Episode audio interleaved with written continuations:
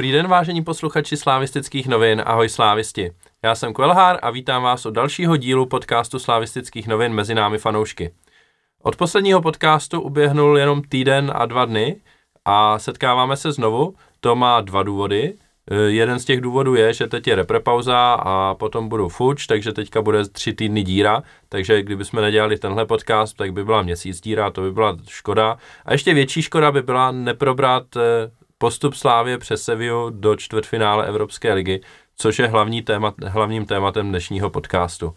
E, tenhle podcast je taky trošku výjimečný v tom, že se mi tentokrát úplně nepodařilo naplnit kapacitu, takže se potkáváme jenom ve třech a mými dnešními hosty jsou Ragnar, který tady byl už na jaře jednou. Ahoj všichni. A Honza Vetýška. Ahoj. Tak e, a já myslím, že rovnou se můžeme pustit do hodnocení toho zápasu Slávě se Sevillou a první věc, která člověka napadne je, jestli to pro vás byl nejemotivnější zážitek se Sláví, co jste, co jste zažili osobně, anebo jestli najdete něco ještě většího. Honzo ty seš zkušenější, starší, co, co, proč bychom to tady neřekli, že jo, tak ty máš hm. třeba větší závěr do té historie. Hele, to zkušenější zní líp, ještě jsem teď chvilinku přemýšlel, když jsi říkal, že jsi nenaplnil kapacitu, jestli mám slíbit, že budu mluvit za dva, ale já posluchači asi doufají, že nebudu, jako, protože, protože mě znají, že, eh, že pusu nezavřu, no každopádně nejsilnější. Já mám tři takové okamžiky se sláví, jako z období věku, který si pamatuju, a to je titul v 96.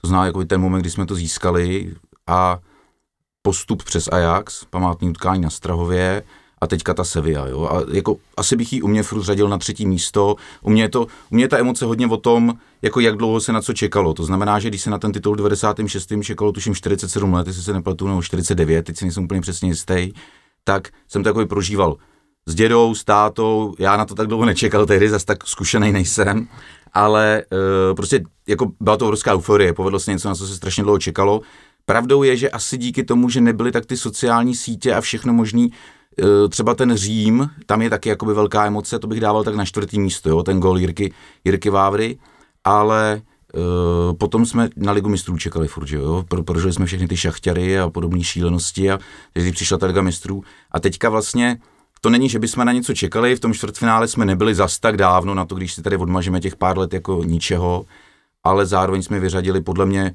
poprvé v životě, v mým teda aspoň, opravdu jako velkou klub. A v tom je ta emoce, jako opravdu bylo to obrovské překvapení a v tom je ta emoce tak silná. No. Ragnare, jak ty to vidíš? No, Ve srovnání s Ajaxem třeba? Já bych to asi nechtěl úplně srovnávat, protože to jsou dvě odlišné věci. S Ajaxem tam byla ta euforie z toho, že se nám konečně podařilo postoupit do Ligy mistrů. Tady to bylo strašně super v tom, že jsme ten postupový gol dali v poslední minutě, že tam prostě spadl, já vím, když jsme byli na tribuně Sever, tak jsme se bavili, když jsme rovali na 3-3, jsme tam měli šanci a já říkal, ne, ne, já teď ten gol nechci, já chci ten čtvrtý gol, ať dáme až v poslední minutě pod tribunu Sever. A vím, že Oja tam na mě řval, jestli jsem blázen, že ten gol musíme dát ty teď, ať je úplně kamkoliv. Já mu říkal, ne, vydrž. A snažil jsem se ty emoce v sobě krotit a tajně jsem doufal, že to ve mně vybuchne, tak přesně jak se stalo v poslední minutě a nechal jsem ty emoce vybuchnout a super jsem si to užil. Já bych za sebe mohl říct, tak eh, pro mě, eh, aspoň co se týče nějakého takového emočního prožitku, tak asi přece jenom výš bude ten Ajax taky. Eh, což je jako jedna stránka věci. Druhá stránka věci je jako cena toho sportovního úspěchu, vlastně, který Slávia dosáhla. A to si myslím, že, že je teďka vyšší než, než postup přes Ajax do základní skupiny. Samozřejmě jako finančně se to těžko srovnává, deset let je dlouhá doba, navíc i tehdy za to bylo víc peněz. Eh, ale řekl bych, jako ta sportovní cena toho, toho výkonu a toho, eh, toho výsledku eh, je tentokrát vyšší. A při té příležitosti bych se, bych se vás taky zeptal, když byste to třeba srovnali s tím postupem přes, přes AS Řím do semifinále poháru UEFA tehdy, nemůže to být třeba tak, že čtvrtfinále Evropské ligy v téhle sezóně je víc, než bylo semifinále poháru UEFA před 20 lety? Před víc než 20 lety už. Um, já jsem si teda na tohle, na tohle téma jsem si připravil chytrý telefon a doufám teda, že v tom budu lepší než David Kalous z České televize, že se aspoň u většiny týmu trefím. Já jsem si vypsal, díval jsem se, v jakým, protože si nepamatuju vůbec, uh, jaký kluby jsme předtím museli vyřadit. A ono to možná teď v papírově vypadá strašně snadno, protože v prvním kolem byl Sturmgras, ale zase na druhou stranu v té době i teď patří ke špičce rakouské ligy a Plzeň vlastně čtyři roky zpátky hrála Evropskou ligu s Rapidem Vídeň a oba dva zápasy prohráli. Eh, potom v dalším kole po Sturmgrasu jsme, jsme tam měli vlastně, eh, pokud se podívám správně, Hledej v poznámkách Švédy řeky, to by bylo takový... Vím, že jsme tam potom měli Racing Lens, ale nevím, jestli to, To bylo... bylo- Ty později. To bylo potom. Předtím jsme měli Lugano a vlastně Freiburg, ano, už, už jsem to našel, už jsem se zorientoval. Freiburg, který v dnešní době samozřejmě je někde jinde, ale předtím o, skončil vlastně čtvrtý, myslím, nebo třetí, dostal se do poháru UEFA a v tu sezónu skončil potom na 13. místě, takže se dá třeba srovnat něco jako s Bordeaux. O, letos taky nemají úplně výbornou sezónu, ale minulý rok hráli nahoře francouzské ligy. Takže když si porovnám ty týmy, přes který jsme prošli letos, s kterými jsme se utkali a v tom 96. tak mi to vychází víceméně na stejno, takže bych úplně ne, neříkal, že ten úspěch, že semifinále bylo něco méně, než je letos čtvrtfinále. Eh, Já tě chápu, na druhou stranu to možná to kritérium, který já bych jako vzal do úvahy, když, když ty výsledky srovnávám, je, je ten, ta taková propast eh, finanční a tím pádem sportovní, která te, teď existuje mezi českým fotbalem a tím fotbalem v zahraničí, která předtím třeba nebyla tak výrazná ještě. To jsem, to jsem chtěl říct, jako jeden z těch atributů je, jak se teďka ty nůžky rozevírají, jo, ty finanční. Teďka, teďka bylo všude to srovnání hodnota kádru Chelsea versus hodnota kádru našeho, jasně jsou to nějaký přibližní čísla z transfer marketu. Já si třeba myslím, že hodnota našeho kádru je hodnota součka, že jo? takže jako logické, co je to, co je tam to za číslo. Ale e, ty nůžky se víc rozevírají. Další věc je, že to zase obrácený argument, podle mě tehdy, nemám to teda, nedělal jsem si přípravu jako Ragnar klobouk před ním dolů, ale udělal si toho tolik, že teďka se tady v tom ztrácí a nemůže to rychle najít. Ale uh, hrál podle mě Ligu mistrů mý manšaftu, ne? To mi asi jakoby potvrdíte. Mhm, hrál, jo. tam hrál snad takže, jenom- takže zase obráceně v té evropské lize, respektive tehdejším poháru UEFA bylo víc těch kvalitních týmů, ale zase myslím, že ještě existoval pohár vítězů, kam se spousta těch takových těch druhých týmů z lig, si vždycky vybavu to jako legendární hru Lácia, to sice byl asi až rok 99, ale jakoby byly tam tyhle ty slavné týmy a abych se vrátil k této otázce, jak to jakoby to srovnání, no, jako, hele, my jsme si tedy všichni říkali, myslím, že tam byl Bayern, Barcelona a Bordeaux, co jsme mohli dostat do semifinále, jo. A my dostali Bordeaux, no, zklamání prostě jako strašný, e, e, z hlediska toho, že sem nepřijede ten slavný velkoklub, on tam hrál nějaký Zidane, že jo, nějaký Lizarazu, prostě jako Digary a jména, který člověk znal jako opravdu jenom Feinschmecker, zvlášť když si vezmeme, že opravdu nefungoval internet, nebo jako to měli opravdu jenom velký, velký ajťáci tehdy vytáčený internet v začátcích.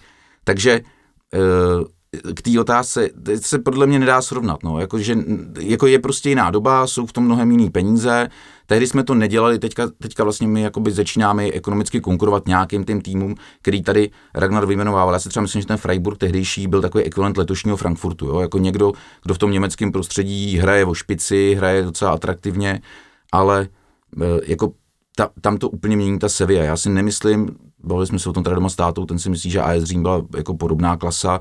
Já si furt myslím, že ta Sevilla posledních let je prostě jakoby víc, protože sice nevyhrává španělský tituly, ale tam ty tři manšafty, Barcelona, Atletico a Real, ty jsou prostě jak z jiný planety, že jo.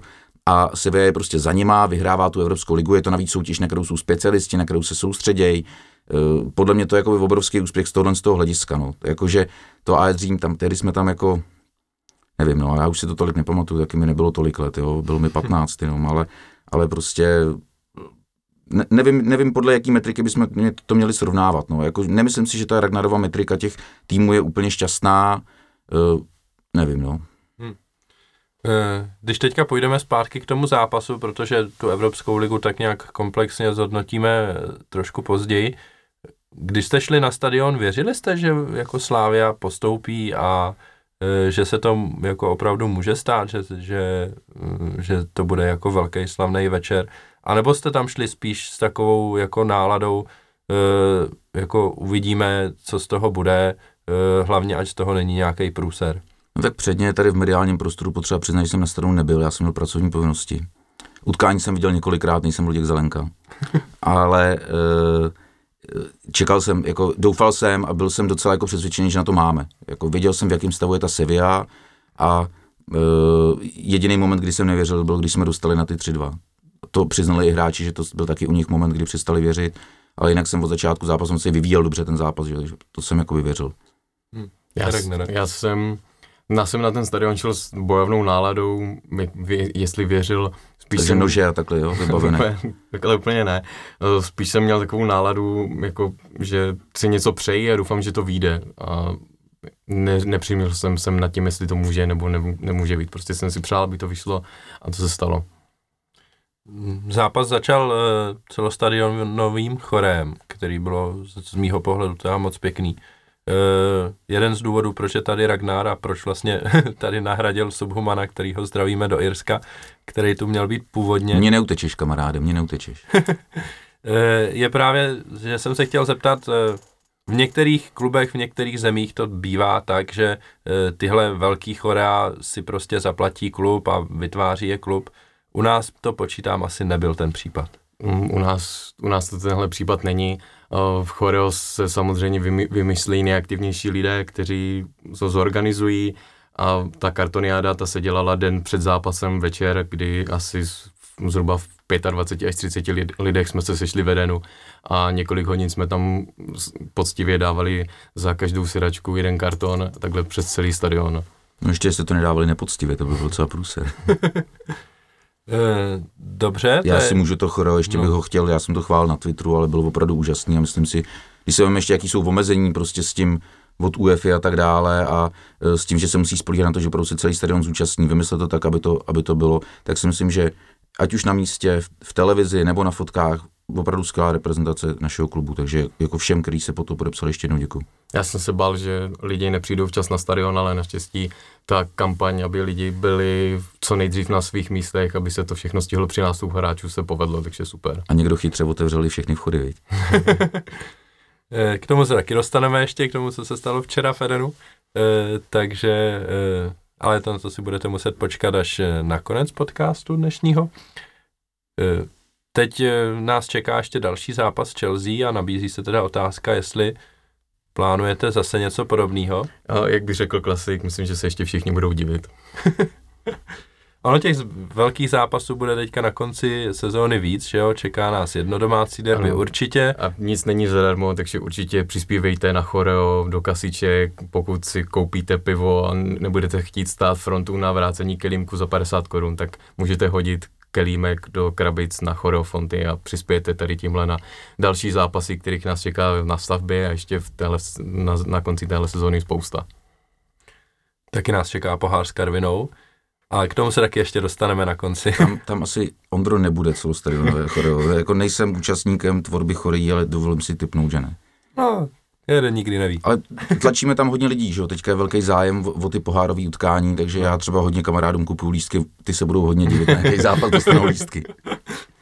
Eh, Teď, když si vezmeme samo, samotný zápas a budeme se trošku bavit o fotbale, přímo jako o tom, jak to na, to na hřišti vypadalo, a to je jeden z důvodů, proč jsem si dneska pozval Honzu tady. Trenér Trpišovský zvolil rozestavení 3-5-1-1. A já za sebe musím říct, že jsem byl teda úplně v šoku, že trenér zvolí jiný rozestavení, který vůbec nehrál. Počítám, že ho velkou část doby ani netré, netrénoval v trénincích tak zrovna do takového zápasu uh, zvolí tohle rozestavení a ono mu to vyjde, protože na tom hřišti to funguje. Co na to říkáš?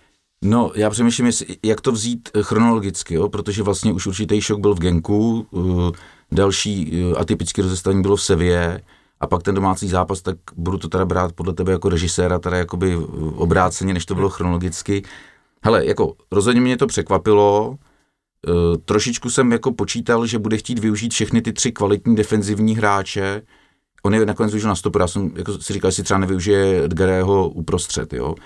Na druhou stranu víme, že když trenér Teplišovský přišel do Slávie, tak to bylo jeho vysněné rozestavení.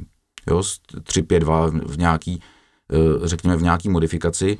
Další věc je, jak, jako já vždycky říkám, že rozestavení je jenom na papíře, tak přece jenom, jakmile je ta změna ze 4 do 3 obráncového systému, tak je velká. To jako není jenom na papíře, to je spojený jakoby se spoustou mechanismů. Jo. Já si myslím, že tak to byl, jasně, tak ideální by bylo, kdybychom tenhle ten pořád natáčeli v té hodině předtím, než se ví ta sestava, než začne to utkání a tehdy jsme dělali chytrý, že jo, protože teďka jako bude strašně jednoduchý dělat chytrýho, zvlášť když člověk ten zápas už viděl desetkrát, ale, ale prostě bylo podle mě až, až skoro geniální dostat na hřiště toho Gadiu, Kůdelu a Deliho vedle sebe, podržet ten střed, protože ty náběhy středem prostě něco, do čeho když se hráč Sevě dostane sám na golmana, máme sice kvalitního golmana, který tyhle nájezdy umí, už se naučil netočit bokem, zdravím Tolsi, a, ale e, to by bylo prostě obrovský nebezpečí. Jo. Na druhou stranu, jako já třeba 3-5-2 nebo 3-5-1-1, říkáme tomu, jak chceme, úplně nefandím a v tomto zápasu se ta Sevilla tomu dokázala i částečně přizpůsobit, protože je to obrovský klade to prostě obrovský nárok e, na ty krajní hráče. Tady v tomto případě to byly Bořil a Masopust. Jo. A e, paradoxně teda Bořil podle mě odehrál se Sevillou v těch dvou utkáních možná svoje dva nejlepší zápasy ve Slávii a pro mě teda velice překvapivě. Protože já jsem řadil mezi těch pár hráčů, kteří na tyhle ty zápasy už nebudou mít a opravdu ta jeho zarputilost a bojovnost a když si pohlídá hloupých fauly, tak jako přesvědčila o tom, že to dokáže já, zvládnout. Já ti do toho skočím ještě. E, tohle možná vynikne tím víc, když si řekneme, že jako kdo na, ně, kdo na něho hrál na té straně, že jo? On tam hrál proti Jesusu Navasovi, což je jako mnohonásobný španělský reprezentant a v jistým smyslu jako ale možná lepší tenhle ten s proměnutím dědek, který už to má jako za sebou a nemá ani takovou tu možná vnitřní motivaci tak velkou, jo. Když si vemeš toho mladého kluka, neumím to správně vyslovit, proms, promes, Eh, na druhé straně, který nám zatápil, samozřejmě to byl nejlepší hráč soupeře, asi nebo nejnebezpečnější, když to řekneme takhle. Tak, a ono to není o tom hráči jedna na jednoho, jo? ono samozřejmě je to o tom, o čem jsem chtěl tam mluvit v těch krajích, že klade to nárok na to, že ty naši hráči nemůžou odejít fyzicky. Jo, protože on vlastně běhá za dva v tu chvíli. Jako on tam musí pokrývat dvě pozice. Další věc je, jak poskládáš ty ostatní hráče k ním a jak tomu přizpůsobíš styl hry. No a podle mě se Sevilla relativně brzo přizpůsobila tomu, že oni se nás rozpinkali v jedné lejně kam vlastně musí se v tu chvíli nasunout jakoby jeden z těch tří středních záložníků, aby pomohl, protože tam nemůže být ten náš krajní prostě sám. Stejně tak se tam stáhne ten podhrot nebo hrot, jeden z, tam byl stoch, tam byl ten podhrot, tak tam stáhnou. Oni to pak rychle otočí přes obranu na druhou stranu, mají tam přečíslení, mají tam dostatečný čas a připraví si tu útočnou akci. A jsou to dvě věci. Za prvý se jim dařilo už té druhé půlce třeba prvního polčasu tam nějaký útočník se připravovat. A za druhé je to strašně náročné na fyzičku, protože prostě ty na ně vytváříš, jako snaží, běháš bez balónu, oni pak přenesou hru a ty se musíš strašně rychle přesunout. Zvlášť pro ten náš střed, tohle to bylo třeba hrozně náročné. Takže my jsme díky třem stoperům měli pohlídaný balony do středu za nás, ale zároveň jako díky jenom jednomu krajnímu hráči na každé straně jsme se odvařovali fyzicky.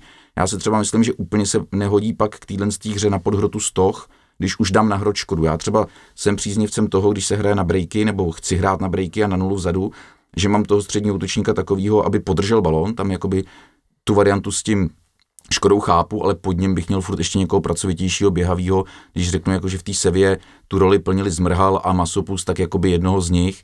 Eh, ty si určitě asi jako nechápal, proč nenastoupil Jarda, že jo? Tak já jsem s tím byl víceméně smířený. Jako ve chvíli, kdy se zvolí tohle rozestavení, tak je pak jasný, že tam Zmrhal nemá moc místo, jo? nebo já nevím.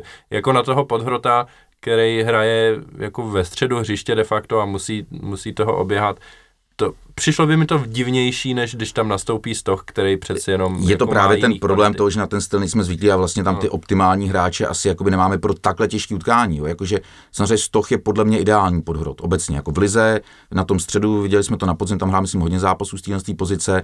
On umí být gólovej, on umí dát krásnou přihrávku. Problém je, že to je trošku zpomalovač hry, protože občas jakoby to naveze dozadu, že ho prostě zpomalí, nechá si přeběhnout tři lidi, aby pak jim mohl dělat klíčku a to se do tohohle zápasu podle mě nehodilo. A další problém je, že jako není to hráč, jako Vozmrhalovi říká Trpišovský, že to je nejlíp bránící křídlo. A je to prostě nějakým způsobem pravda, Masopust je schopný hrát beka i krajní, e, i, i útočníka, i záložníka, je to prostě taky zodpovědný kluk dozadu. A o Bořilovi si nemusíme bavit, to je vlastně typický obránce. Takže ten stoch tam byl vlastně jakoby ofenzivnější, ale díky tomu, že ta Sevilla si to dokázala rozpinkat, tak tam jakoby trošku míň pak jakoby byl schopný pomoct. A nemyslím si kvůli tomu, že by nechtěl, spíš jako kvůli svým jakoby schopnostem. No. Eh, ten zápas se vyvíjel pro nás velmi dobře. My jsme vlastně udeřili z prvního rohu, tuším, nebo no, myslím, že to byl úplně první roh, který jsme kopali. Eh, což eh, mi dalo vzpomenout na ten první zápas Sevilla, kdy naopak jsme jako z prvního rohu měla Sevilla tutovku a z druhého rohu nám dali gol a, a obojí to byly vlastně nacvičený signály, tak eh, jsme jim to dokázali takhle oplatit. Eh, pomohlo atmosféře na stadionu to, že vlastně eh, padl ten gol, nebo už prostě od začátku byla ta atmosféra taková, že to ani nepotřebovalo jako nabudit ještě, nebo je, jak jsi to cítil? Tak Ragnare? ten, ten gol tomu určitě pomohl. Mně se strašně líbilo, jak Gadeu si vlastně po tom gólu vracel a stadion vyřvával jeho jméno, tak Gadeu si to užíval, tam roztahoval ruce, to bylo strašně super. Takže ten gol tomu samozřejmě vždycky pomůže.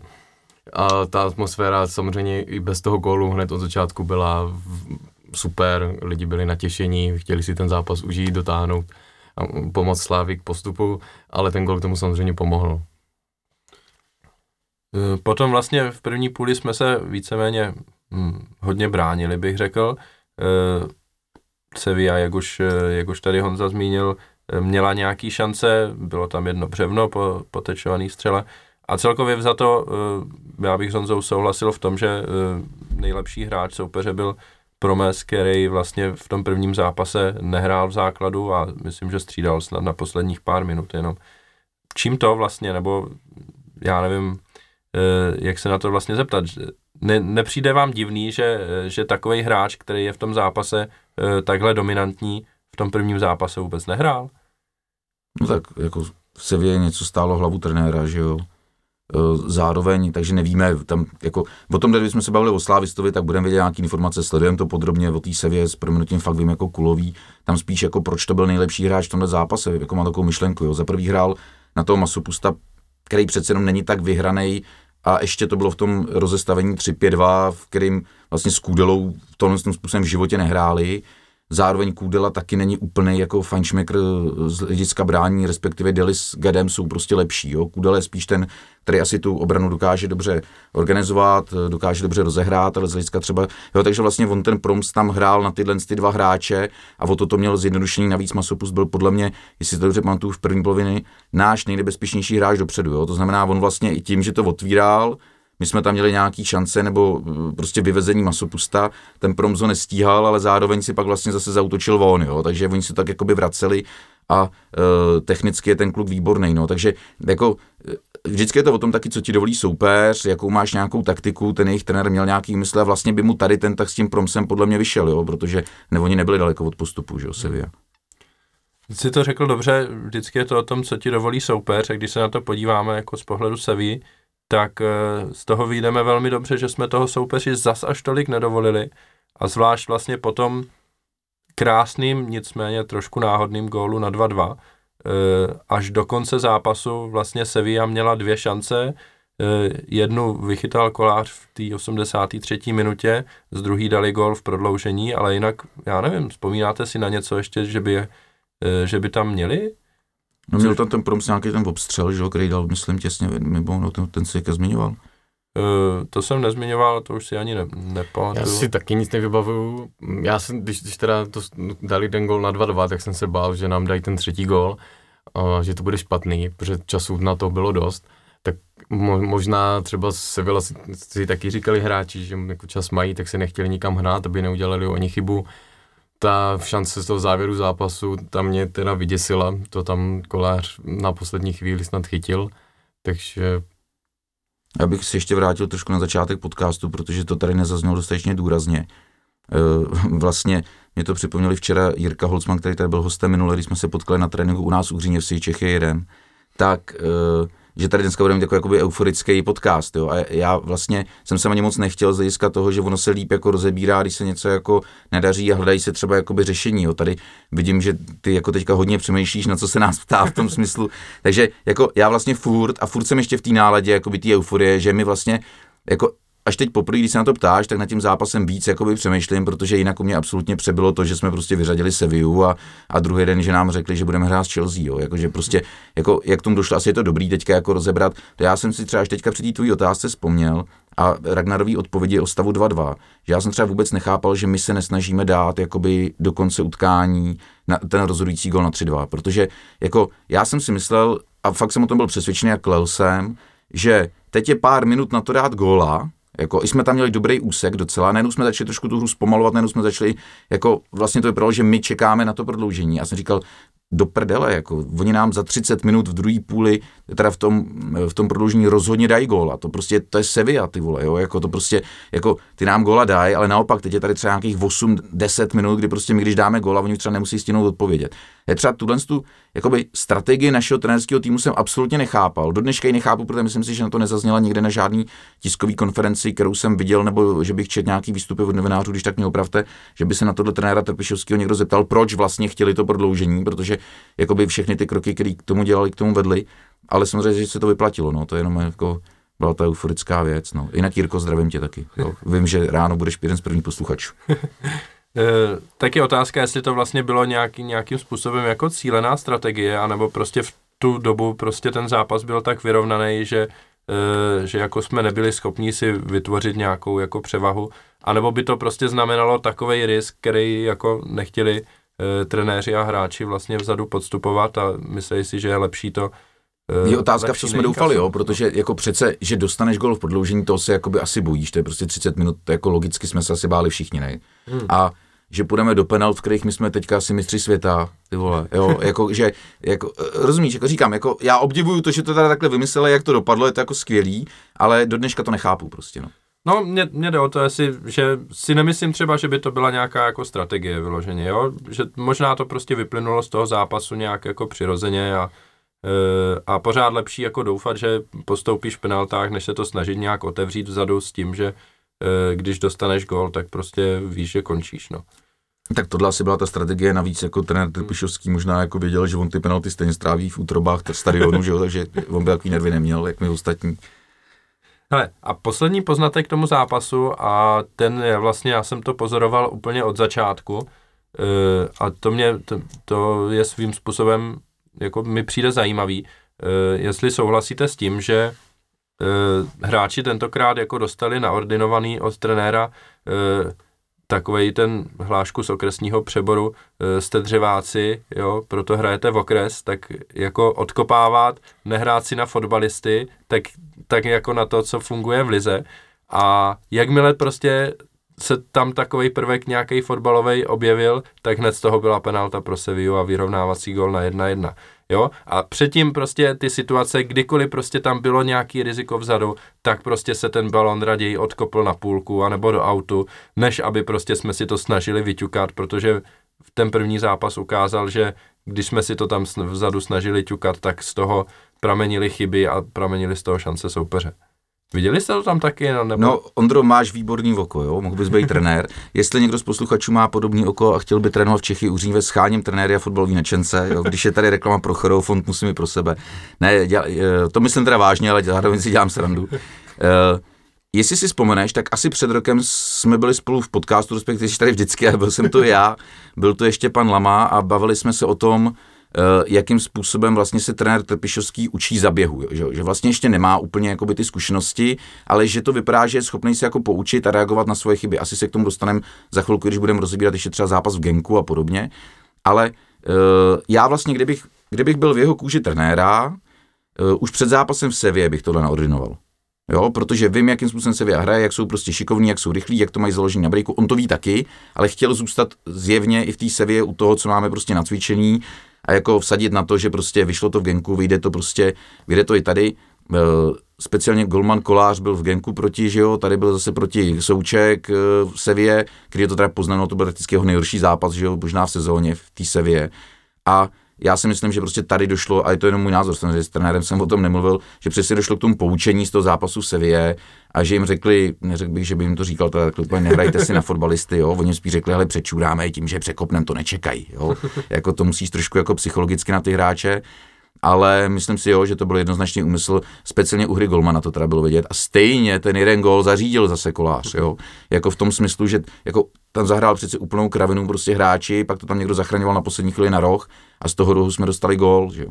Jo. A to jsem si ale právě říkal e, v tu dobu, jestli mu to třeba jako vůbec nesedlo a chtěl to odkopnout dozadu, něké, jako do dálky vysokým obloukem a prostě mu nesedl balón a kopl to po zemi ještě jako takhle blbě. Jako v této no. situaci ti z pozice trenéra a v tomto čase a typu zápasu a podobně řeknu, že ten míč musí letět prostě uh, do Teska. Jo. Já si myslím, že mu to nesedlo v ten moment A, a když jsme u těch odkopů, tak... Uh, Ale chtěl to zbytečně, možná tě to skáču, chtěl to zbytečně hrát do hry, jo? To, to měl prostě hmm. odpálit do autu a běžet zpátky do brány. To je pravda, ale když jsme u těch odkopů, tak a byli jsme v té euforii, tak já musím říct, že mě na, na stadionu strašně bavilo, jak Tomáši Vaclíkovi ty odkopy nešly. To mě, to jsem si taky užil. Hele, a to je, to je dobrá věc, protože si mě vlastně mm, teďka přiměl k otázce na, teda k otázce na téma, na který vlastně jsem si ani tady nepřipravil, ale který vlastně se hodí vzpomenout. A to byl ten hate z tribuny Sever na Vaclíka, který byl kritizovaný něk, některýma novinářema. A já sám třeba, protože už jsem to pozoroval e, vlastně na sociálních sítích u toho prvního zápasu, kdy prostě někteří tam vyloženě jako měli radost z toho, že se Vaclík zranil a, a nemohl ten zápas dochytat. A teď se to vlastně projevilo na té tribuně Sever. A takže na jednu stranu já jsem prostě nechápal, kde se to bere a proč zrovna Vaclík, protože si nespomínám, že by Vaclík směrem ke Slávii měl nějaký nevhodný poznámky nebo tak. Na druhou stranu, právě prostě ten hate z té tribuny si myslím, že přispěl k tomu, že Vaclíkovi prostě ty odkopy, on to kopal do autu, anebo prostě mu to kolikrát nesedlo. No já si taky myslím, že se pod tribunou Sever určitě necítil pohodlně a ten hate na něj, no je to prostě bývalý Spartan a těžko se, jak, já mu nepřiju nic špatného, aby se zranil nebo něco, ale když hraje prostě v Edenu proti Slávi, tak mu nebudu fandit, nebudu mu přát a budu na něj řvát. Ne, tak jako něco jiného je prostě fandit nebo přát, tomu asi jako nikdo nepřeje, nebo tak, ale pořád jako jsou bývalí Spartani typu jako Tomáše Řepky, že jo, který mu jako všichni fandíme, kam teďka se uchýlí na Teď nám udělal měsíců. titul, ten kluk. No. Ten kluk nám udělal titul. A pak jsou prostě bývalí Spartani typu, já nevím, prostě Kadeřábka nebo Vaclíka, kteří tam prostě nějakou dobu byli. Jako Kadeřábek navíc je odchovanec, ještě Vaclík tam prostě přišel, já nevím odkud, jo. Já nevím, já to mám tak, že žádného bývalého Spartana, jedinýho hráče, který hrál ve Spartě, kterého jsem třeba jako měl trochu jako uznával, nebo měl rád, tak byl Pavel Nedvěd, ale třeba i Petr Čech je pro mě takový neutrální, jako super, má úspěchy, ale není to nikdy žádný můj oblíbenec, ani Rosický, jenom tím, že byli prostě ve Spartě, já to takhle takhle mám v sobě a sorry jako. Navrhuji, že třeba k Hušbaueru se ještě dostaneme, ale a ještě k tomu Vaclíkovi. Tam je teda historka, já nevím, samozřejmě 90% eh, tribuny Sever to určitě neví. Otázku jestli ty, kteří to třeba spouštěli, už se vědět, to nevědějí. Tam, byl, tam byla věc, kdy on měl z Viktorky přestupovat k nám, respektive po svém angažmá na Viktorce a už byl i domluvený se Sláví a nakonec šel do Sparty. Jo. Takže ona tam jakoby nějaká historie je, ale to netvrdím, že ten pokřik byl spuštěný kvůli tomu, jo, jako, ale řekl bych, že jako některý minimálně z těch lidí, co v Sevě tam na něj pokřikovali, tak tohle tu historii znají, ale e, ty si říkal novináři a dostávali jsme za to, že jo, všude, jako na Twitteru i v některých článcích. Já mám takový jako názor, já za prvý tajka jsem asi v nějakém jako problému, protože třeba Petr Svěcený mě zablokoval na Twitteru jenom protože jsem komentoval, jak oni rozebírali tu fanouškovskou situaci na letní z hlediska toho zranění, že jo, e, tou světlicí. A uh, já mám takový pocit, že když jakoby jsem novinář nebo dělám nějakou prostě profesi, tak bych se měl co nejvíc snažit pochopit to prostředí, o kterém jakoby píšu, jo. A když píšu prostě o fotbale, tak o té samotné hře si jako něco studuje, že jo, to ty novináři dělají, studujou, sledují zahraniční zápasy prostě a dělají. Ale o té fanouškovské kultuře vědějí prostě z 90% velký hovno, jo. A e, prostě e, nenávist je víc než, víc než láska, je to jedno prostě z fanouškovských hesel. E, největší, jako nejbouřivější atmosféra v Edenu letos, kromě teda zápasu se Sevillou, byla uh, proti Dynamu, když tam byl prostě jakoby hate, že jo, jo. A to prostě, stejně je to v Anglii, v té Anglii, z který se máme učit, prostě, kterou se máme přivádět, tak prostě ty, ty nejzajímavější, ty nejbrutálnější chorály jsou prostě s nějakou, jakoby řekněme, minimálně rejpancem a spíš nějakou nenávistí, ať už hráči, klubu nebo komukoliv jinému. Takže jako za mě, Eh, když by to chtěli jakoby komentovat objektivně, tak by si měli jakoby něco naučit o té fanouškovské subkultuře a o tom prostě, jak, jak ty lidi prostě, jak, jak my jakoby přemýšlíme, my prostě v rámci toho fotbalu, toho utkání těch 90 minut je prostě válka. Jo? A v té válce prostě použiješ všechno, co můžeš, abys prostě vyhrál. A přesně jak říkal tady Ragnar, ten Vazík byl z toho úplně rozhozený. On teda asi, asi byl i rozhozený z toho zranění, protože zjevně jako nebyl v pořádku fyzicky teď prostě za tebou 4-5 tisícový hlav, protože tam je víc lidí, než je kapacita, že v tom zápase nadává ti, to by se nedaří, ještě prohrává, to je prostě bomba, jo, ale jako říkám, já bych byl rád, kdyby prostě obecně nejenom o téhle situaci, ale třeba o, o té pyrotechnice a podobně, se ty novináři jako snažili víc víc diskuzi, více prostě jakoby naučit a pak o tom jako reportovat nějak objektivně a tady to toho Vaclíka fakt jako ovlivnilo a nebylo to nic já to tady teda nechci ani opakovat ten pokřik, protože je úplně obyčejný, jo, ale jako teď to nebylo ani nic extrémně prostého, prostě o nic, jako to je prostě takový ten fotbalový pokřik a na ty golmany soupeřů v Bohemce a tak na jiných stadionech je to prostě úplně normální. Já bych to uzavřel s tím, že jako tady evidentně prostě se to vyplatilo a Slávy to pomohlo, tak eh, tím by ta diskuze vlastně mohla úplně skončit. Tak eh, tím skončíme rozebírání zápasu se Sevillou a budeme pokračovat obecnou diskuzí o Evropské lize.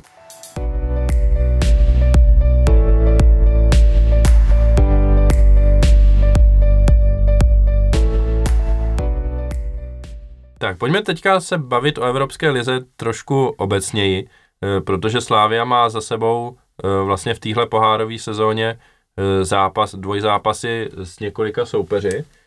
Začali jsme s Kijevem, potom jsme ve skupině Evropské ligy potkali Bordeaux, Zenit a Kodaň a teď na jaře jsme postoupili přes Henk a přes Sevillu, což je dohromady šest soupeřů. Chelsea bude sedmý jak moc cený vlastně je pro klub typu Slávie a pro, a pro ten kádr, který máme, eh, je, že prostě odehrajeme těch zápasů v té sezóně tolik. Je to nějakým způsobem prostě vyčíslitelný?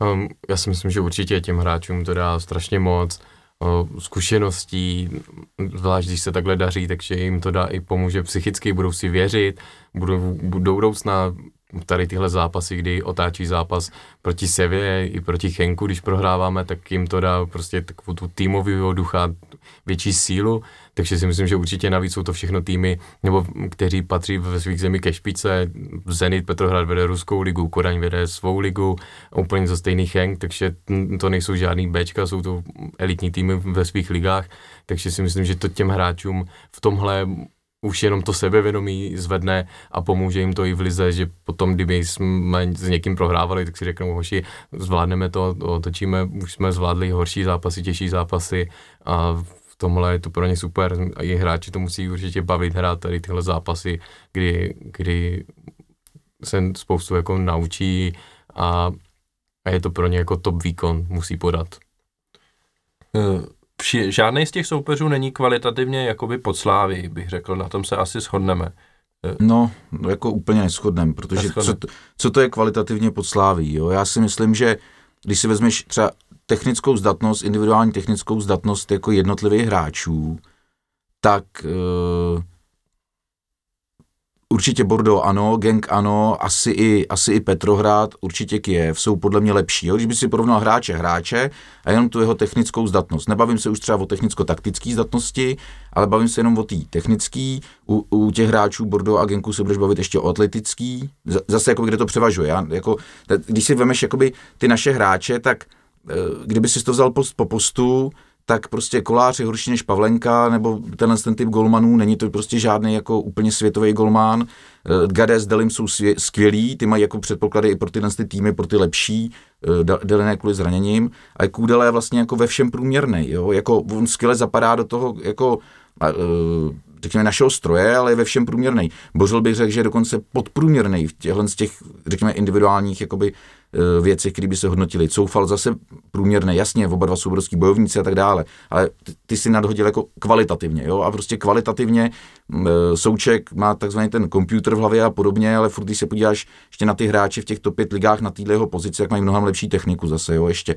Ale on to samozřejmě vynahrazuje něčím jiným, takže zrovna Souček jako OK, Traure, ty vole, před pár lety jako v druhý lize tomu kluku je 30, jestli se nepletu, nebo něco takového, že jo. Takže jako to prostě nejsou kvalitativně lepší hráči, než uh, mají ty soupeři. Jako ten transfer market prostě jako v tomhle, jakkoliv třeba ta absolutní hodnota nemusí jako souhlasit, tak tý relativní bude mít nějakou jako pravdu, jo.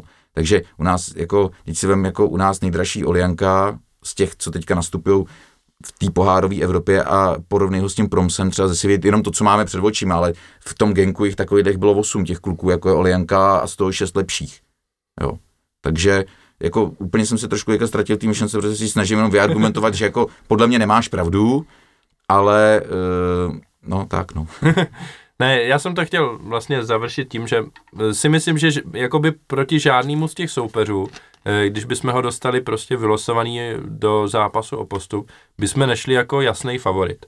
Jo, buď jsou s náma tak nějak vyrovnaní soupeři, což si myslím, že je třeba příklad Kodaně, nebo řekněme Bordeaux, anebo jsou mírně nebo víc nad náma, což na začátku sezóny bylo Dynamo Kiev, teď třeba už bychom mluvili jinak, ale na začátku sezóny si myslím, že bylo celkem jasný, že Dynamo Kiev je prostě nad Sláví. To, to řekl dobře, že teď dneska bude mluvit jinak, když bychom mluvili v létě, Tak. protože a vlastně to byla ta tvoje hlavní otázka, ono se toho za tu sezonu hodně změnilo. Zkušenost eh, realizačního týmu, zkušenost těch hráčů, sebevědomí hlavně těch hráčů a musím teda říct, a to jsem chtěl říct, že mě to strašně baví, jo? jako být co nejdíl v Evropě, mě prostě strašně baví. Teďka někde Uh, někdo mi psal, kolik už vlastně dní hrajeme jakoby ty evropský poháry a za chvilku to jsou vlastně další, že? za chvilku je léto. A mě to jako baví, baví mě to mnohem víc než liga, Eh, bude mě bavit, když to bude každý rok, a jestli, jestli to jeden rok bude v osmi finále, jeden rok to bude semifinále, pak třeba vypadneme ve skupině, pak postupím do ligy mistrů, tak je mi úplně jedno, jestli to v lize bude první, druhý nebo třetí místo, nebo úplně jedno. Jako, eh, vyměnil bych to, no. vykoupil bych to tím, že ty zápasy v té Evropě jsou neskutečně zajímavý, zhodnocuje se jako sláva slávě za hranice republiky České, jo, a zhodnocují se samozřejmě ty hráči, tím pádem se vrací investice našim majitelům a jako ten stroj běží prostě, jo. Eh, Já bych zase dodal moji myšlenku, že vlastně jsme hráli těch zápasů hodně a když si vezmeme vlastně každýho toho soupeře, tak buď jsme každýho minimálně jednou porazili, anebo v případě Dynama Kiev to byla remíza a porážka, ale vlastně v žádným z těch zápasů jsme jako vyloženě nepropadli. Jo, ten domácí zápas s Kijevem byl tak nějak plus minus vyrovnaný, že jo, a skončil remízou.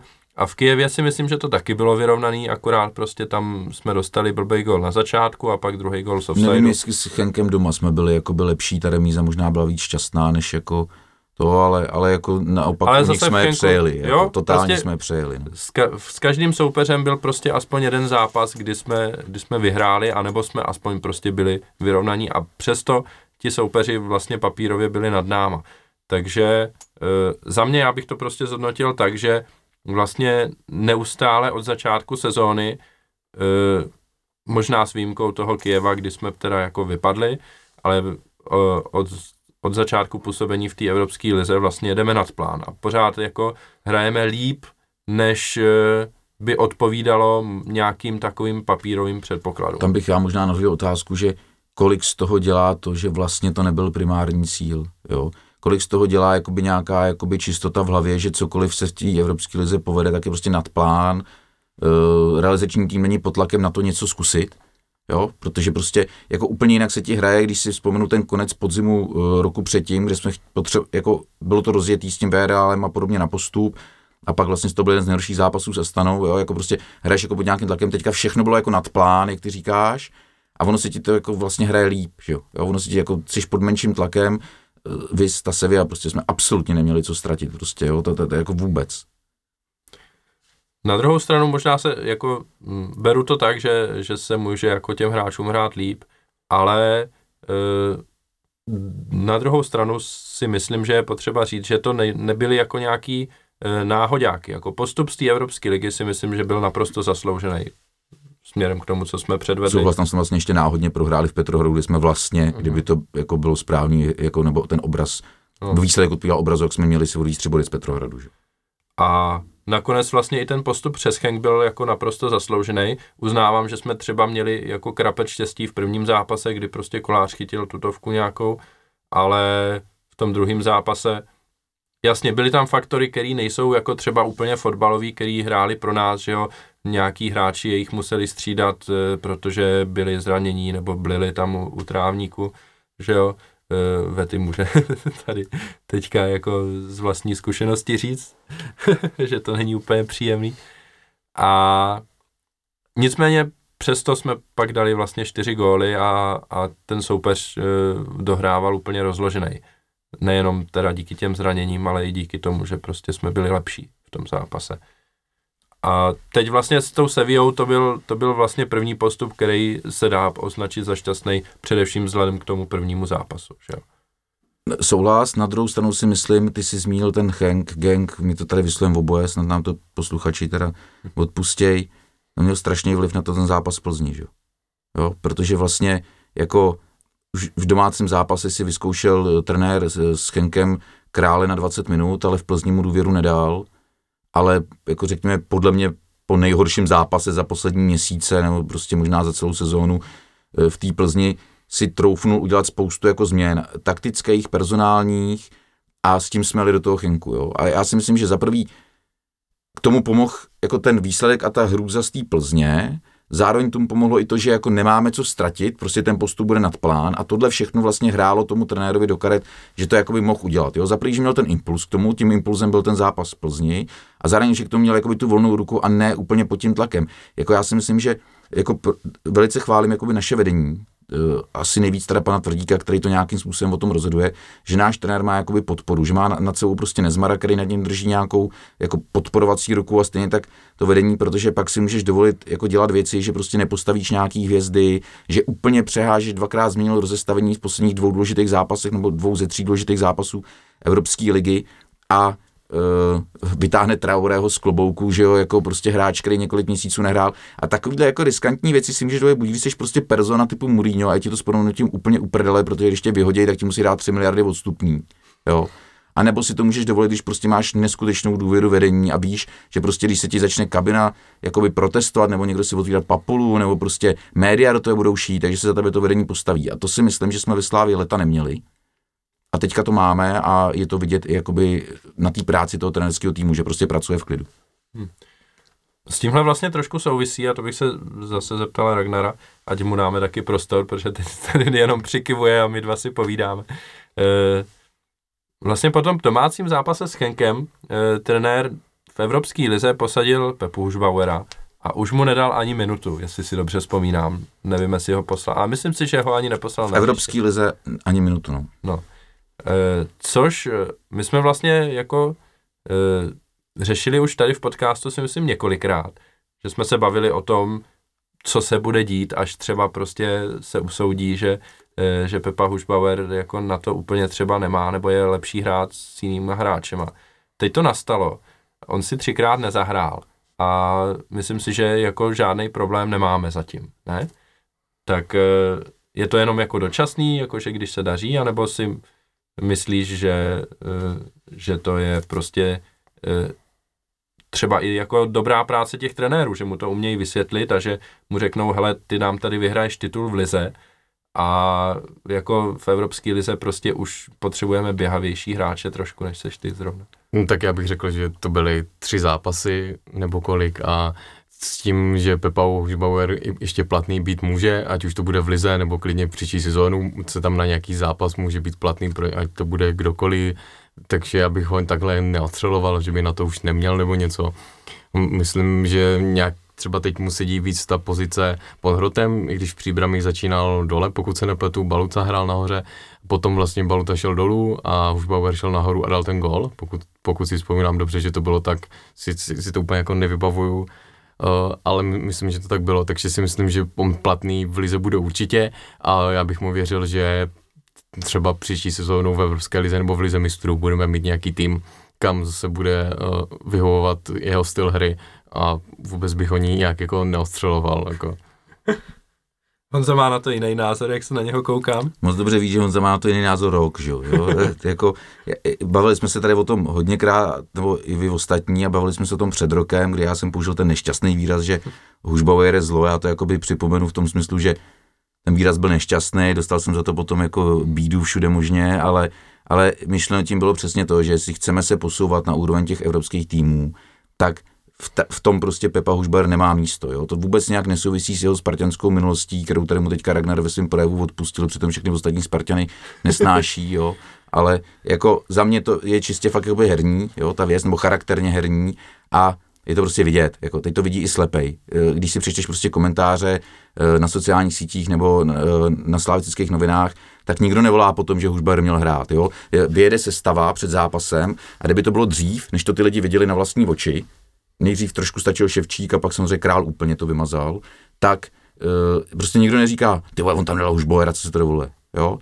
Ale od toho trenéra, to jako podle mě fakt potřeboval ten zápas v Plzni, kde ten Hušbajer byl prostě strašný, uh, aby jako si to i nějak obhájil sám možná i před sebou, protože není to jednoduchý rozhodnutí prostě člověka z klímku prostě posadit, jo. Ale všimni si, že on, on v těch mimochodem v té Plzni připomenu situaci, prostě to si schválně puste, ten jeden gol, myslím, to byl ten druhý, kde on cestou zpátky, když má zrovna nahrazovat jednoho z defenzivních záložníků, protože prostě je na jeho pozici, urazí 5 metrů, zatímco půlka týmu a půlka soupeře urazí 35 metrů. Jo? On se skoro nehne z toho záběru. A to je prostě jakoby charakter hráče. On čeká na míč, aby ho dostal a dal ho dobře jo? Nebo když bude hrát na tom podhrotu, bude dávat góly. Mně se třeba ve finále herně líbil tehdy v té Spartě, jak měl tu skvělou sezonu. To prostě, jako, to nebyly náhodní góly. On si prostě najde tu pozici, umí zakončit, u nás dává taky spoustu pěkných gólů, jo? Ten gól, co dal v příbrami, no skvělý, no a co dělal jinýho Ragnar v příbrami, neudělal nic. Jo? A jako hráli jsme v blbý příbramy a tady byl hladový hráč, který nehrál ty, ty, ty vole, tam byli fréři, kteří hráli 120 minut dva dny předtím, no dva a půl dne předtím. A prostě to je jakoby vidět, jo. A já si myslím, že nevím, jestli mu to trenér umí vysvětlit. Ono to bude hodně jako, že mu to umí vysvětlit asi bankovní konto, vyplaty chodí včas. A jako nechci tady jakoby nasazovat nějakého jednoho konkrétního hráče. To jedno, jestli je to Franta nebo Pepa, kdo, kdo zrovna bude sedět, jo. Ale u toho už Bauera si všimněte ještě jedné věci. Ty si říkal, nehrál ani minutu v té evropské lize. My jsme potřebovali se Sevillou rozhodnout, prohrávali jsme, nebo byla remíza.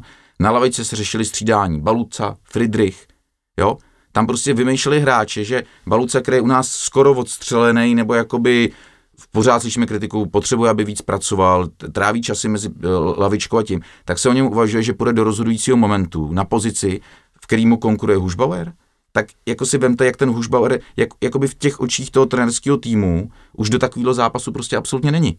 Jo? A ve finále tam teda pošlou Friedricha, jo? to znamená, že Friedrich je lepší jako v nějakém vidění pro rozhodující moment, protože potřebujeme dát gól, tak je pro trenerský štáb lepší Friedrich a předtím tam co dobu uvažovali o Balucovi. Ale o Bauerovi neuvažovali ani vteřinu. Jo. A tohle je podle mě jakoby, je měřítko toho, že eh, a já si myslím, že to trenéři věděli dávno, jo, že věděli dávno, protože oni mají ten styl založený prostě na tom běhání a ten Pepa Hušbauer je jiný hráč, jenom prostě jako a nic proti němu. V Lize je to vlastně jako nadstandardní hráč, kromě zápasů s dvouma, třema nejlepšíma týmama, ostatníma může rozhodovat zápasy, ale na tu evropskou scénu prostě podle mě nepatří. No. Eh, teď se můžeme plynule dostat eh, k losu. Dostali jsme Chelsea a asi se nedá úplně čekat, že by zrovna proti Chelsea eh, měl Hušbauer hrát. Na druhou stranu máme pro domácí zápas vykartovaného Tomáše Součka a to si myslím, že bude pro trenéry hodně velký oříšek, jak vlastně toho Tomáše Součka nahradit. Protože ta trojice středních záložníků Souček, Král, Traore se vlastně v těch posledních třech zápasech, co jsme hráli v Evropě, naprosto osvědčila a kdyby trenéři nebyli nuceni tímhle vykartováním ty hráče nahrazovat, tak by prakticky jistě hráli i proti Chelsea. Tak eh, je možný, nebo dá se vůbec čekat, že by, že by trenéři zvolili, že prostě budou vzadu král s Traorem a před nima bude hrát třeba Hušbauer? Tak trenéři už několikrát překvapili při zápasech Evropské ligy, takže bych se nedíval, kdyby překvapili znovu. Honzo? No, eh, na tom, na tom podhrotu asi jako furt víc čekám Stocha, eh, já sám bych tam zkoušel a zapracovával Balucu a samozřejmě Chelsea nehrajeme zítra, jo, takže jako tady je hodně času na přemýšlení, nevíme, jaký budou zranění, ale nejvíc čekám tu zálohu uh, Dgade, Král, Traore, když budou všichni fit, to znamená, když bude fit i Deli, když bude fit i Kudela, a to by mi asi dávalo i proti Chelsea něčí smysl, ale zároveň čekám, že může trenér Trpišovský fakt vytáhnout nějaký překvapivý tak úplně s jiným rozestavením. Uh, já sám třeba letos tu Chelsea nemám nějak moc nakoukanou, oni mají novýho trenéra, uh, docela jim to hapruje, otázku, jestli tam nezmění trenér, takže sám ani nevím, jakým hrajou nejenom rozestavení systému, jo, jako prakticky znám tam ty individuality, že jo, jako Kante, Chorchyně a tak dále, ale nevím, nevím, jakým způsobem hrajou a co by na ně vlastně mělo jakoby platit. No. Zatím jsem o Chelsea přemýšlel pouze jako o značce a ne jako o fotbalovém týmu. No. A když teda zhodnotíme los, tak uh, jste spokojení s losem? Já myslím, že Ragnar si pta- přál trochu někoho jiného, ale když teda odhlídneme od toho, že jsme ten Frankfurt nedostali, um, tak asi jo, ať, ať, jsou, já, ať jsou spokojení hráči, já jsem vtipkoval, že teď jsou spokojení hráči, tak by mohli vyřadit Chelsea, aby jsme potom byli spokojení i my fanoušci, kteří si přejeme Frankfurt. Uh, hlavně bych chtěl teda vidět, co by dělali fanoušci Frankfurtu, až by se dozvěděli, že dostanou 1200 vstupenek. No, že si musí koupit přes náš tikety.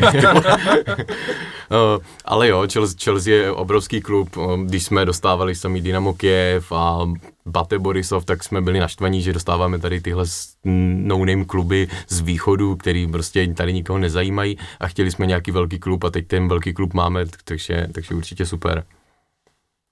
Honzo, ty jsi přál Chelsea vlastně od prvního momentu, kdy jsme je mohli dostat, si myslím. Je to tak, znáš mě dobře, já jakoby jsem Chelsea chtěl protože pro mě je to prostě nějaká nostalgická značka. Z 90. letech jsem je hodně sledoval, ať už na té fanouškovské scéně nebo na té fotbalové, jako když tam Rijkaard hrál hrajícího trenéra, Viali, jo, a tyhle ty hráči. A vlastně, eh, pardon, Chulit, ne Rijkaard, ještě jsem si tady splet kluky opálení, který předtím byli v AC Milan, který člověk taky sledoval. A ten AC Milan už mi pak nějak zevšednil tím, že tam jakoby uh, hráli častěji a pak se propadli, že jo. Ale Chelsea mi jako nezevšednila, protože ona se vlastně z týmu, kterýmu člověk něco jako možná přál v 90. 90. letech jako sympaticky stal najednou obří kolos, jako jeden z nejlepších týmů na světě.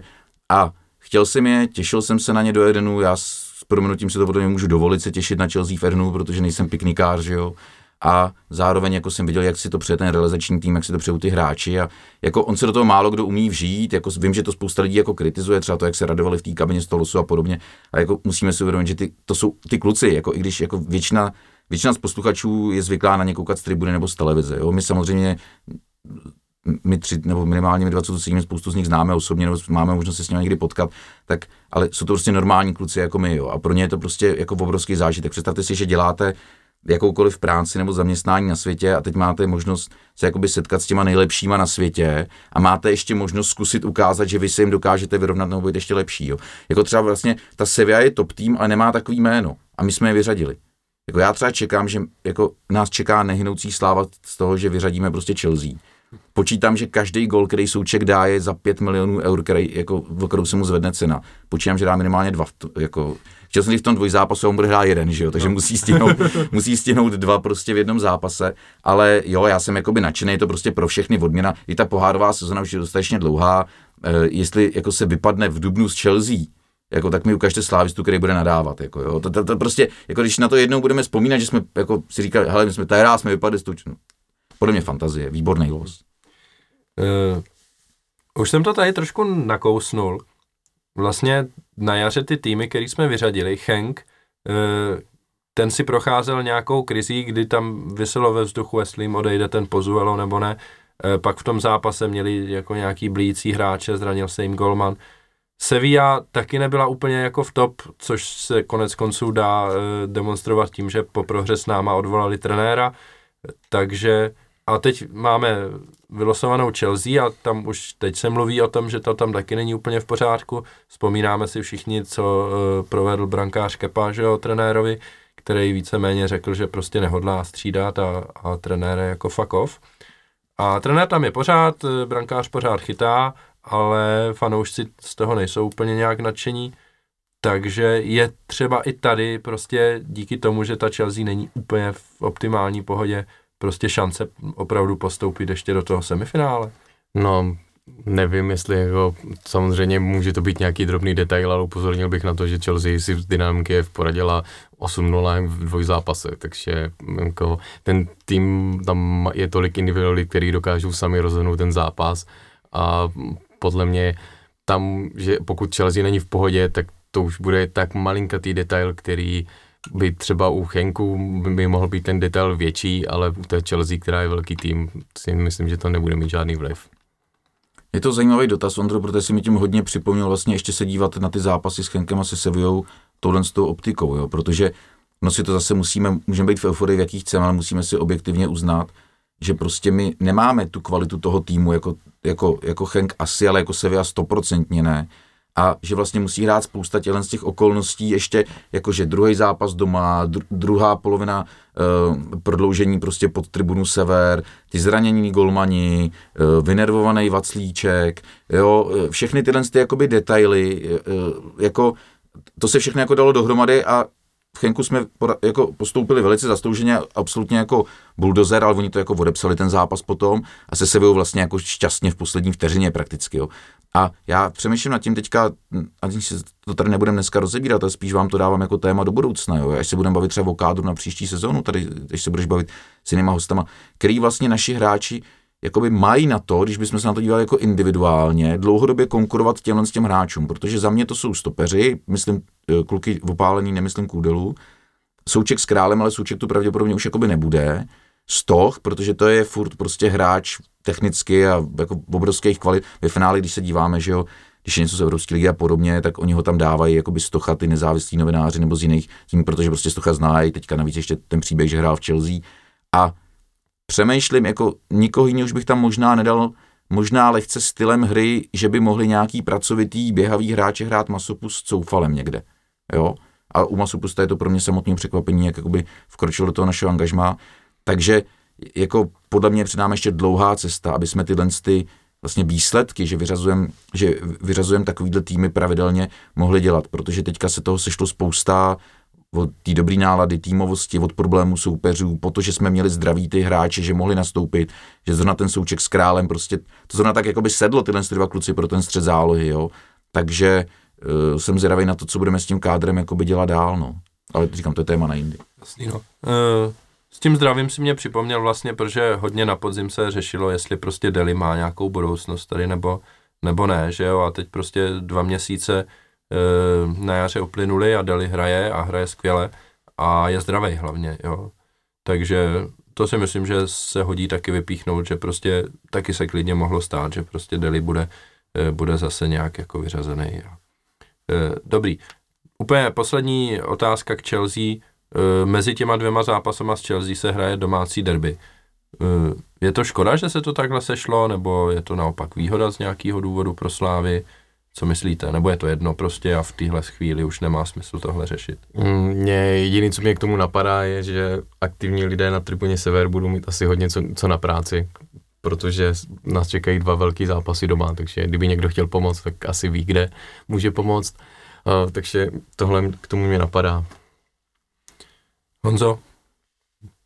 Nebo už máme takový náskok v lize, ale k tomu se dostaneme za chvíli. Ne, spíš chci říct, že si jako nemůžeme vybírat, jo. Jakože eh, ve finále, a to jsme spolu rozebírali tady mimo, že jo, podcast, ale když se bavíme normálně v soukromí hodněkrát, že letos to vyšlo skvěle s tím cestováním a podobně, jo. Jakože když jsme jeli na poháry někam do dály, tak jsme pak buď hráli v Praze nebo v Boleslavi, takže eh, nemusíme cestovat, to je dobře, takže podle mě to je lepší hrát doma derby, než bychom hráli na baníku.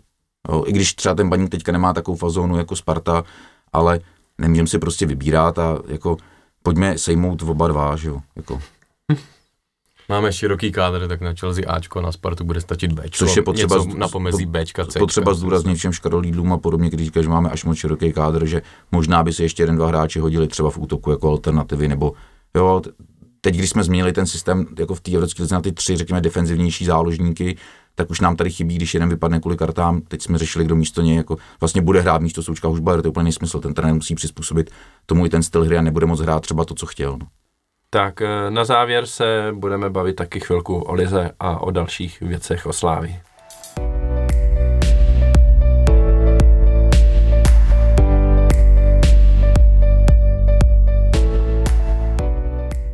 Tak v Lize máme za sebou jenom jedno kolo navíc, což eh, normálně by asi nestálo za zmínku. Sávia vyhrála v příbrami, eh, což se asi čekalo, možná se dokonce čekalo, že tam padne víc gólů než jenom dva, ale nakonec eh, z toho, přesto, že ten zápas byl možná vyrovnanější, než asi mnozí čekali, z toho jsou zase tři body. Co ale bylo daleko důležitější pro vývoj ligy, byla prohra Plzně Teplicích, která znamenala, že Slávia teď má náskok už 9 bodů a dokonce základní, eh, základní části ligy chybí pět kol a dalších pět kol v nastavbě, takže 10 dohromady, 9 eh, bodů náskok, lepší vzájemný zápas, eh, přičemž to teda vypadá, já to musím zdůraznit, při rovnosti bodů po konci nadstavby rozhoduje de facto, je rozhodujícím kritériem pořadí v tabulce po základní části a asi ne, nikdo nevěříme, že jsme schopni postrácet 9 bodů za těch pět kol. To znamená, že nejspíš po základní části budeme před Plzní a tím pádem při rovnosti bodů na konci. Deset je ten vzájemný zápas máme lepší, že když jsme měli no. rovnu, rovnost bodů, tak budeme furt před ním. Tak, no. E, takže berete to tak, že e, už o titul nepřijdeme? Věříte, nebo prostě pořád jste jako na vážkách, že ta nástavba tím může nějakým způsobem zamíchat ještě? No mě fascinuje jedna věc, že když si řekneme, že to je 9, kvůli zájemným zápasům vlastně 10 bodů, a kdybychom vyhráli v té Plzně, by to bylo 15, to tak. Uh-huh. Jo, a vlastně 16. Tak jako, když si vezmeme, že kdybychom vyhráli ten jeden zápas, který se nám jediný nepoved, tak to už bych řekl, že to už nám můžou dát poháry a medaile a... Uh, Můžeme se soustředit na tu Evropskou ligu. Můžeme se soustředit jenom na Chelsea ale v obrácně, hned mi, hned mi jako v B větě došlo, že podle mě, kdyby jsme neprohráli v té Plzni, tak jsme nepostoupili v té Evropské lize. Jo? Že prostě já tam vidím opravdu tu velkou souvislost jako s tou změnou taktiky, posazením Hušbauera a podobně. Takže abych jenom odpověděl na tvou otázku, je to velký náskok, ale his, historie, já vím, že statisticky vytáhne, že ale teďka je tu ta nadstavba a to je jako specifický. Není jenom o tom, že to jsou zápasy navíc, ale to jsou zápasy s těma nejlepšíma. Jo. Takže byl bych jako opatrný, ale já věřím v titul od začátku. E, jestli se nepletu, věřil jsem i v úspěch v Evropské lize od začátku, takže e, tam mě teda nevyšlo, jsem říkal, že postupíme z prvního místa ve skupině, že jo, ale to je ten zápas v tom Smolnej Petro, Petrohradu. Takže jako já v titul věřím, ale jako šel bych fakt ten zápas od zápasu prostě a nebyl zatím nějak moc euforický směrem k titulu. No. Hmm. Já bych byl taky opatrný, protože tu nastavba se bude hrát poprvé, takže jak všichni říkají, nikdo neví, co od toho očekávat. Takže taky budu opatrný, ale myslím si, že kdyby to bylo naopak a my ztráceli na Plzeň 9-10 bodů a hrála se i na stavba, tak bych asi, moje naděje by byly hodně nízký, takže teď jsem opatrný, ale věřím a doufám, že to už snad nemůžeme ztratit. No, nezapomeň, že v této situaci jsme byli a pak se ukázalo, že vlastně se to ještě dalo otočit jako loni, když ve více zápasech. No. Ale tady spíš jde o tom, že jako ten náš soupeř, který nás dohání, já jsem zapomněl jméno toho vesnického manšaftu, tak hraje jako tu, kulový, jo, jako to nejrozjetá mašina, takže tady nejde jenom o to, kolik my bychom museli postrácet, ale že by ještě oni museli získat. No. Hmm. Uh, vlastně po repre která teďka probíhá, eh, Slávia hraje v Lize s Libercem na Dukle, nejbližší dvě kola, doma s Libercem a na Dukle se sluší říct. Takže v obou zápasech asi bude jasný favorit a ta Chelsea přijde teprve potom, takže vlastně Mezi, mezi Libercem a Duklou bude ještě Molkap, k tomu se dostaneme. E, ano, už přetékáme do basketbalu, takže krátce, ale dostaneme. E, takže myslíte, nebo vidíte prostě nějakou možnost, e, že e, třeba zrovna v těchto zápasech by Slávě měla ztratit body? Já si třeba jako upřímně řečeno vůbec nedokážu představit, že na Dukle by zrovna Slávě jako měla přijít o dva body, nedej bože o tři dokonce. Na Dukle by vyhráli naše holky, to je bod jedna. Jo.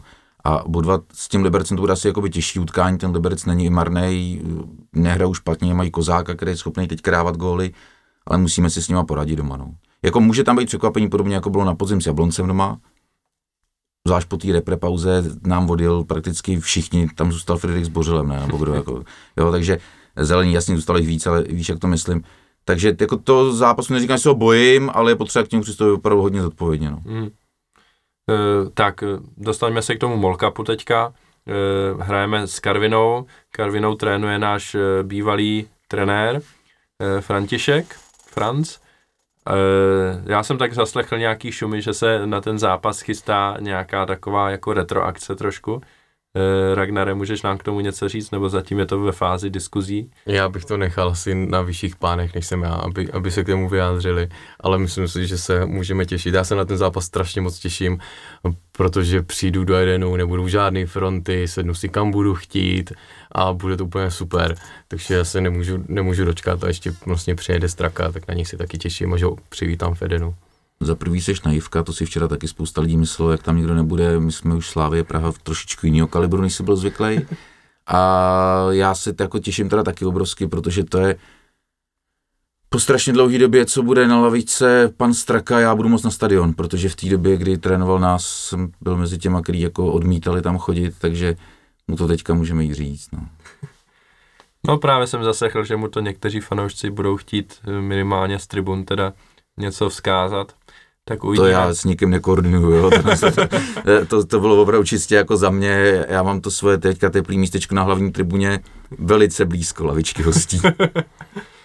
Eh, tak já bych chtěl vzkázat, říkám to vždycky, když se má hrát pohár a protože podcast před pohárem už nebude, tak to řeknu teď. Choďte na pohár lidi, pohár je super a pořád ještě v téhle chvíli je to nejkratší cesta pro Slávy do Evropy, protože stačí vyhrát tři zápasy v poháru a jsme tam. V lize těch výher potřebujeme sedm, tuším. A v Evropské lize těch výher potřebujeme pět, a aby jsme se dostali do Evropy. Ještě díky poháru můžeme získat triple a komu tak, se to kdy no. povedlo. No tady ještě jako věc, že jestli nás někdo poslouchá poprvé, protože teďka přece jenom určitě máte spoustu nových posluchačů Slátický noviny, uh, asi nevíte, že kdo vydrží 90 minut fandit v poháru, tak na konci utkání potom dostává lístek na nejbližší zápas Evropské ligy a to bude Chelsea. Proto se taky do prodeje půjde těch lístků tak málo, že jo? protože všichni to budou brát v téhle akci. Tak, eh, to jsme probrali krátce eh, to, co Slávy čeká, co mužskou Slávy a teď prostě nám nedá, protože natáčíme ve čtvrtek a včera se v Edenu odehrála taky pozoruhodná akce, kdy ženy Slávě remizovaly s Bayernem Mnichov 1-1. Přihlíželo tomu 7 tisíc lidí. A já jsem rád, že tady máme Honzu, který jako trenér ženského fotbalu, nebo bývalý trenér ženského fotbalu, e, do toho trošku vidí, jak moc je to jako výjimečný, že přijde tolik lidí na ženský fotbal a jak moc vlastně je výjimečný výsledek remíza s Bayernem Mnichov. No ale jako výjimečný to je obrovský. Já vlastně, když jsem když jsem před 10-11 lety byl asistentem z, uh, u toho, toho slavického týmu, koukal jsem, že včera v základu už tam byla pouze Peťa Divišová, to znamená, ten tým se hodně obměnil, tak v životě si nepamatuju, že jsme vůbec tam diskutovali o tom, že někdy budou holky hrát před tolika lidma. Jo? Uh, samozřejmě tehdy, jak přijela na Ligu mistrů Barcelona před pár lety, bylo kolem 4000 diváků, tak už se začal jakoby doufat to, že je potřeba, aby v tom losu v Lize mistrů, tam jsou lepší týmy než Bayern a Barcelona taky nepatří k tomu úplně nejlepšímu, jasně teďka asi bude, bude, uh, bude v tom semifinále, ale ty různý Lyony, Wolfsburgy, dřív i jiný týmy jsou vlastně jakoby kvalitativně lepší, ale nemají ten zvuk a jako evidentně fanoušky táhne, já si kam myslím, souhra. Uh, obecně slávická euforie, to, že přijede Bayern, protože to je něco jako jdeme na Bayern, tak jako Slávě jde porazit Bayern a myslím si teda, že hodně jako se musí jako taky zmínit a asi to nemůže zmínit, ona podle mě hodně táhne lidi i to spojení Báry Votíkový se Sláví, protože ona je opravdu málo kde, jako já dělám v oboru, takže to jako vím, ona je opravdu strašně populární a prostě i třeba moji kluci, kteří dneska trénují, tak tam spousta z nich včera byla, tak tom spojení jako fandíme Slávy, oni chodí na každý zápas, chlapů, a na ty holky jdou, jako protože tam hraje ta bára. Jo, tam, tam jako ne, oni si bohužel pro ty ostatní holky jako jdou dívat jako na tu báru a fandit jí a pak se tam s ním vyfotit, ale takhle to ty dnešní pubertáci mají. Co je týče toho počtu, já jsem koučoval zápas, ani se nepamatuju, super, asi Plzeň, Dukla Plzeň před 680 divákama a to byl absolutní nesmysl. Jako, jo, to byla šílenost jako, a bylo to jenom díky tomu, že na Julice se potom hrál nějaký turnaj kluků a vlastně oni všichni prostě těma autobusama mezinárodní, jo, to, dokonce škol, tam byly holky, tak najeli a obsadili prakticky celou tu tribunu, že tam se ani víc lidí nevejde. Takže to jsem si myslel, že jako rozhodně to asi v mém životě, vzhledem k tomu, že nemám ambice trénovat někde jako vejš nic nepřekoná. Holky si zahrály slavistický tu Barcelonou, měli hodně diváků, eh, tuším v Lyonu, ne, neznám, jakoby teďka si nespomínám na číslo, eh, měli ty, co hráli za reprezentaci, tak v nějaký utkání, ale by se na český tým doma si šlo to diváku, to absolutní rekord, to šílení. Co je týče toho výsledku, ale holky s nimi hrávají přípravu, Bejvá to jako různě, myslím si, že jednou s nima už i remizovali nebo dokonce vyhráli, ono samozřejmě vždycky v té přípravě záleží na prostě, jak tomu přistoupí soupeř a podobně. Takže jako já jsem třeba včera měl sezonu neprohru, když se podíváme zpětně na ten zápas, tak to bylo jako s velkým štěstím samozřejmě, ale bylo to odbojovaný, jako moc jim gratuluju fakt jako k hezkému výkonu, zvlášť těm, který znám, ty pozdravuju. A mm, ale nemyslím si objektivně zase, že by tam byla nějaká velká šance jakoby na postup. Je to asi jako podobný, kdybychom si teda řekli, že jsme doma s Chelsea uhráli jedna jedna a uh, pak jakoby jedeme ven, tak jako ta šance tam pořád je, když se prostě sejde jako všechno možný, ale ale ten Bayern je furt jakoby eh, víc. No. Jako dneska už jsou i naše holky profesionálky, ale v tom Bayernu jako jsou mnohem kvalitnější hráčky za kvalitnějších podmínek. No. Hmm.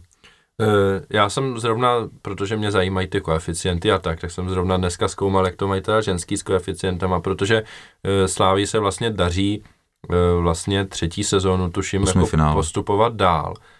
A teď jako jsem vykoukal na stránkách UEFA, že Slávia je jako devátý tým v Evropě, co se týče koeficientu.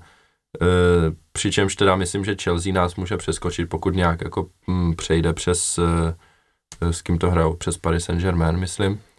E, a nicméně jsme prostě jako, řekněme, v top ten, což je jako na jednu stranu úžasný výsledek, ale na druhou stranu to pořád vypadá, že je to takový jako e, spíš zhodou náhod, že se to jako takhle povedlo, protože vlastně ty postupy, e, který jsme, který jsme zaznamenali v té lize mistrů za poslední tři roky, to vždycky byly jako přes tým, který se považoval před tím zápasem jako silnější. Konec konců, když si vezmeme ten Rosengard, se kterými jsme hráli teď na podzim, tak já myslím, že tam Slávia rozhodně nešla jako favorit do toho zápasu. Já sice už nejsem v ženském fotbalu něco lehce přes rok, takže to nesleduju tak detailně jako předtím, ale uh, to konkurenční prostředí, ať už v české soutěži, tak to platí jako v evropských soutěžích, není tak široký. Jo? Že řekneš jako devátý, je dost možná to i objektivní, jako že občas třeba ta Sevilla je šestá nebo pátá hmm. nebo kolikátá, podle mě taková není, jenom si na to nahonějí ty body v té evropské lize, když nehrajou tu ligu mistrů, která je prostě těžší soutěž. Ale u těch holek by to podle mě odpovídalo, protože oni prostě do toho jako osmi finále postupují, ale pak už mezi těch osm, jakmile dostanou prostě někoho z té top čtyřky, tak toho prostě nedokážou, jako vypadli s Lyonem, že jo, s Wolfsburgem, eh, to prostě jsou opravdu top týmy. Tam je věc, že zrovna Chelsea v Anglii se zase začíná teďka zpětně investovat do ženského fotbalu víc.